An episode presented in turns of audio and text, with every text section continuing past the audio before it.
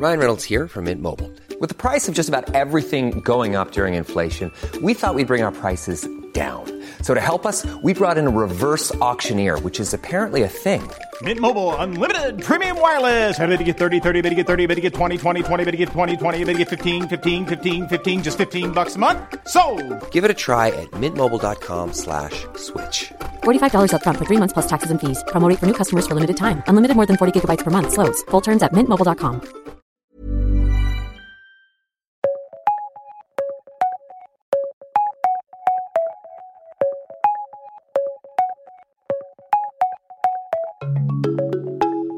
No anaesthetic, no power, and seemingly no respite from Israeli bombing. Today, we take you inside Gaza's largest hospital, which is bearing the brunt of the war with Hamas. We also go back to Hawaii, three months after wildfires ravaged the state, and open the curtain on the British pantomime. The World in 10 brings you the big news stories of the day, explained and analysed by The Times of London. Today, with Tom Harrigan and Stuart Willey.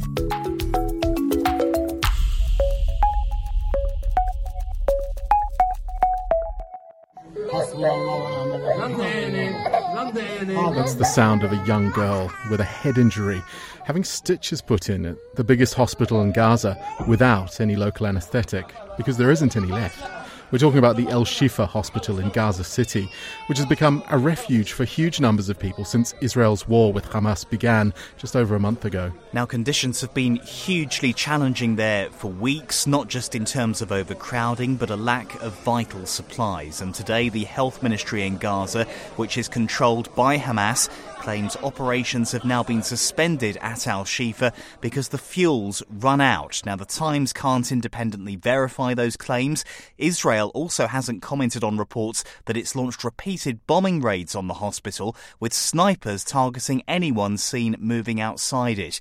But the Red Cross says the situation is distressing, and what we do know is Israel believes Hamas has an enormous network of tunnels underneath the hospital, making it, in its eyes, a legitimate military target. All the while, doctors are still trying to treat the injured without the equipment they'd usually have. This is the director of Al Shifa explaining how tricky it is for his staff to carry out procedures without anaesthetic. Either the patient suffers pain or loses their life, he says. So we say it's better for the patient to be in extreme pain. And this comes as support for Israel's campaign against Hamas appears to be weakening slightly. On Wednesday's World in 10, we talked about America's backing for the war, or at least the way it's being carried out, seemingly fraying at the edges.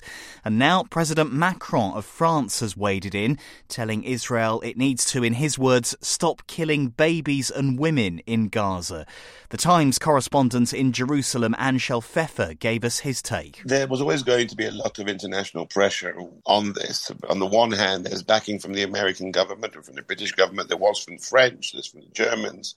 Most Western governments have backed Israel's campaign in Gaza, understanding that Israel needs to respond to what happened on October 7 and basically remove Hamas from power in Gaza, degrade its uh, military capabilities. At the same time, there was always going to be a lot of pressure and concern over the amount of civilians being killed as a result of this campaign. When you speak to Israeli officers, you know, those who are commanding the forces, they're very aware of the fact that they probably only have limited time to continue this level of operations there because at some point the international pressure on the Israeli government will bring about, if not a ceasefire, then some kind of limitations on the level of forces Israel's using there. Today, in an interview with The Times, the former Israeli Prime Minister Ehud Barak has warned time is running out.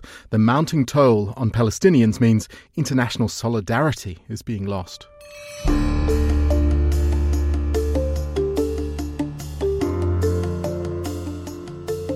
Let's take a moment to look back because it's now been three months since that devastating inferno that roared through Lahaina on the Hawaiian island of Maui. This week, police have released body cam video showing their responses during the disaster.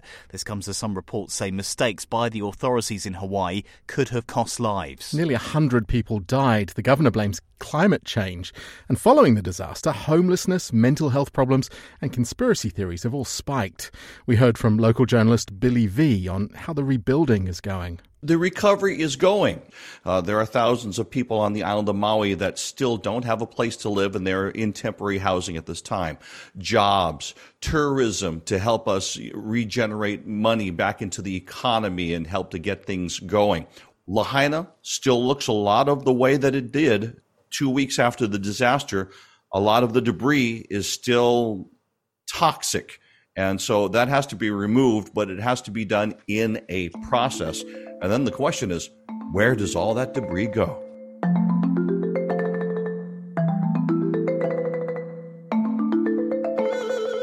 Probably the biggest star in the world of women's soccer is Megan Rapinoe. And this weekend, the two time world champion and Ballon d'Or winner takes to the pitch for the very last time. Her last game before retirement is in San Diego today. We heard from the Times senior sports writer Matt Dickinson.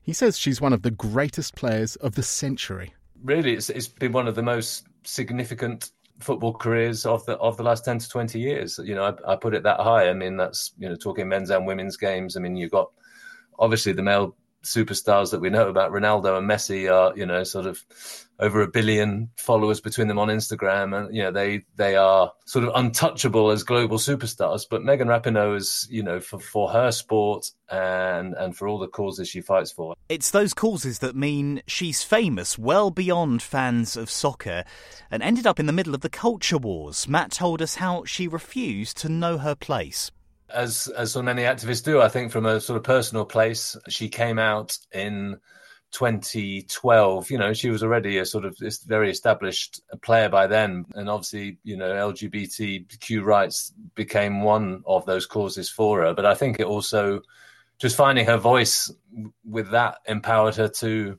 look at the wider world as well. So she joined, you know, the Colin Kaepernick, who's the, the, the quarterback who took the, was the first prominent player to take the knee, um, you know, against police brutality in the US, and she was, um, as far as I understand, the first sort of you know prominent white athlete to join him, um, doing so in in a national anthem that brought a huge backlash against her. You know, many people you know deriding her as unpatriotic. Megan Rapinoe, st- you know, stuck to her guns. She was willing to to fight for causes even when it was was pretty unpopular and, and caused a lot of of heat and I think she can um, she will leave the game in that sense holding her head very high. I hate to be that person, Stuart, but we are now just 44 days away from Christmas. Oh, don't remind me. Oh, apologies. Well, here in the UK, all the big retailers have released their festive TV adverts in the last week or so. The supermarket shelves are filling up with turkeys, and tickets are flying out the door for a quintessentially British Christmas tradition the pantomime. Oh, quick confession from me. I have never seen a pantomime. Well, that's okay. For you and all our international friends listening to the podcast, let me give you a very quick history of the panto. It dates back in its current form to the 19th century. Essentially, theatres across Britain put on a Christmas show based very loosely on a classic fairy tale or children's story like Snow White and the Seven Dwarfs or Sleeping Beauty, and then turn up the slapstick to 11. Now, no matter the story, there are a few things that appear in every panto. So, the hero's mother, known as the pantomime dame, is played by a man in drag. There will also be at least two people dressed up as a horse or a cow. So one of them is there just to provide the back legs. Audience participation is mandatory, Stuart, along the lines of an actor pretending not to be aware of some imminent danger so the crowd can shout, It's behind you! And there are songs and rhymes deliberately badly written, like this from well known panto star Julian Clary in Cinderella. I'll help that Cinderella because her life's short of laughter. She gave me her twigs, even though she didn't have to. dear, oh dear. It's not Shakespeare, I know, but it's not meant to be, in fairness. And in fact, pantomimes are really important for theatres, particularly outside the big cities, because they draw in much bigger crowds than most of their other shows through the year, or at least they did until COVID came along. However, as the Times arts correspondent David Sanderson tells us, things are looking up. The key thing here is that regional theatres in particular are reporting that their sales, ticket sales, are higher than they were in 2019, which is a landmark given, of course, that that was the last year before the pandemic struck causing chaos throughout the performing arts and wider cultural field. So you know, it's no secret that many arts organisations have struggled and indeed are still struggling, but pantomime seems to be bucking the trend and does seem to be the first, I was about to say art form, but uh, with inverted commas, the first art form that does seem to be returning to the pre COVID levels of interest, which is a very British story. The interesting thing is it's apparently grandparents driving this revival. They tend to be the ones buying the tickets to go to Panto with their grandchildren. And it seems they're finally confident enough in larger numbers to return to public places like theatres, having been told to shield for so long during COVID. Are you confident enough then? Are you sold? Shall I book us a couple of oh, tickets? Yes, it's as if my fairy godmother has granted all my wishes. Thank you for your time today. Those were the top world stories in 10 with the Times of London.